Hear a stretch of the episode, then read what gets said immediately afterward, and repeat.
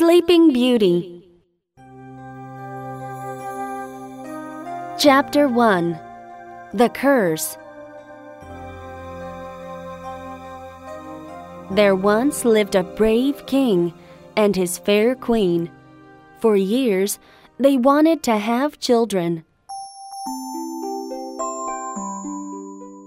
Finally, the queen had a baby girl. Her birth was celebrated throughout the kingdom. There were 7 magical fairies in the land. The king and queen asked them to be the baby's godmothers. The fairies' gifts would make any baby perfect. They would provide the baby with grace and goodness. The king gave a party for the fairies. There was a table with 7 places. The fairies all sat down to eat. Then an old fairy walked into the room. No one had invited her because they thought she had died. She had lived alone in a tower for 50 years. The old fairy said angrily, "Insult me, will they? I'll teach them something." A younger fairy heard her. She wanted to prevent it when the old fairy did anything awful. The youngest fairy gave the baby beauty. The next gave her wit. The third gave her grace. The 4th made her an excellent dancer. The 5th made her a wonderful singer. The 6th gave her musical talent. It was now the old fairy's turn. Angrily she said, "The princess will cut her finger on a spindle and die." Everyone was shocked. The younger fairy stepped up to the baby. She said, "Do not fear, your majesties. I can't undo this wicked curse, but I can change it. When the princess cuts her finger, she will not die. She'll sleep for 100 years. She will be awakened by a handsome prince."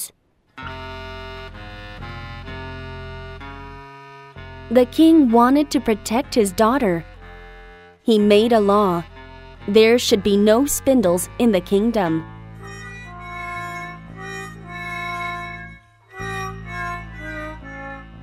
"15 years later, the princess grew into a beautiful young lady. One day, she decided to explore the castle.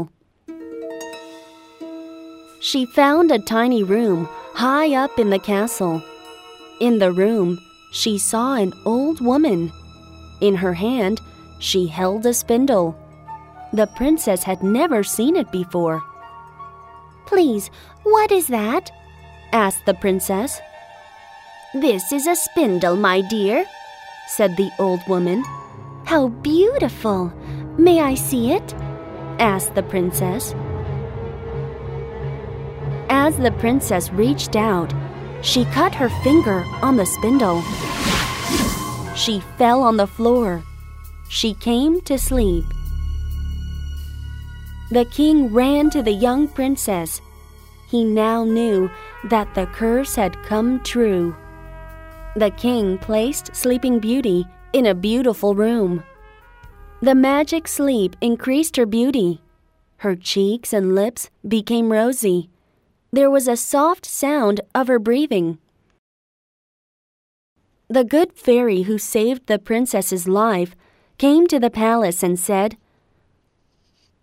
"The princess might be sad if she wakes in an empty castle. I'll give her company and servants." The fairy then put many servants to sleep. Even the princess's little dog was put to sleep beside Sleeping Beauty.